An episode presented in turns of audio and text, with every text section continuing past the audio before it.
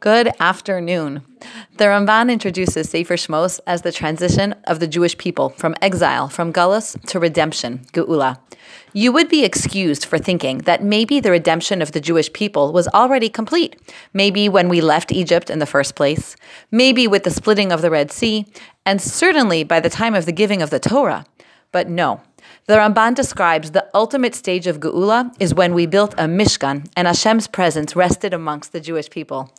The Mishkan, says the Ramban, was our national attempt to recreate the homes of the Avos and Imahos, where Hashem dwelled intimately with them. And that dwelling of Hashem in our midst, that's the ultimate Geula, the redemption. I was hoping to share this with you last week for Parshas Truma, but I didn't have time then. So now we can take this message one step further for Parshas Tetzaveh. Parshas Tetzaveh describes the special clothing of the Kohanim who served in the Mishkan and their consecration ceremony. If the Mishkan is a copy of Sarah, Rivka, Rachel, and Leah's homes, then the Kohanim are representative of the Imahos themselves, the women of the home. Imagine a young little Kohen boy eagerly asking his father what he does in the Mishkan every day. What do you do at work, Daddy? The answer will sound familiar to us. He sweeps, he polishes, he prepares animals for sacrifices, which is, so to speak, like cooking them. It really sounds like housekeeping.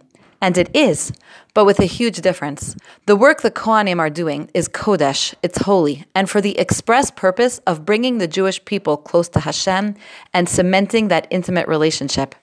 At the end of the description of the Bigdei Kehuna, the special clothing, and after describing how to consecrate the Kohanim to Hashem's service, Hashem tells us in this parsha the ultimate purpose of the Kohanim's work in the Mishkan. Listen to this.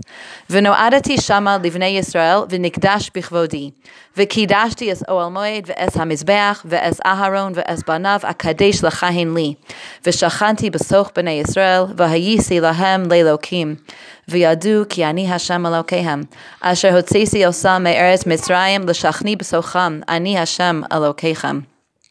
I will set my meeting there, the Oel with Bnei Israel, and it will be sanctified with my glory. I will sanctify the tent of the meeting and the Mizbeach, the altar, and Aharon and his sons I will sanctify to minister to me. I will rest my presence among the children of Israel, and I will be their God. They will know that I am Hashem their God, who took them out of the land of Egypt to rest my presence among them. I am Hashem their God. The Kohanim did do many of the same things that housekeepers around the world have been doing for millennium. But instead of feeling like drudges or Cinderellas, they felt like royalty. The clothing of the Kohanim, the clothing they wore, was l'chavod ulasifares, for honor and glory. The Ramban says these clothing are bigdei malchus. They were clothing fit for kings. The purpose of the bigdei kahuna was to create an image of a special royal person. Later in the Parsha, we're told that a Kohen must wear his Bigdei Kahuna when performing the service in the Mishkan, or else he incurs the death penalty. No one can wear jeans and a t shirt when sweeping the ashes in the Mishkan. The Kohen had to wear beautiful clothing, royal garments, because he's not just cleaning up, he's doing the greatest job in the world, bringing Hashem's presence among the Jewish people. And since the Kohanim are merely trying to recreate the homes of the Imahos, the first Jewish homes, we too are doing that exact same holy job when we take care of the 101 things that always need to be done in our homes. In fact, the Mefarshim say on the words of "V'shachanti besocham," when Hashem promises, "I will dwell amongst them," He wasn't speaking about the Mishkan specifically.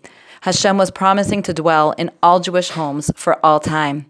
Jewish women are the Kohanim in our homes, and the purpose of our homes is the same as that of the Mishkan to bring Hashem's presence into our families. Yes, this time of year is overwhelming for many, myself included. And yes, I feel badly when my days are so busy that I can't share with you thoughts on the Parsha and parenting because it brings me so much joy when I do it. But the lesson I want to take from the Parsha today is that even without royal garments, I'm not just sweeping and shopping and cooking and preparing for Purim or Pesach when I'm so busy.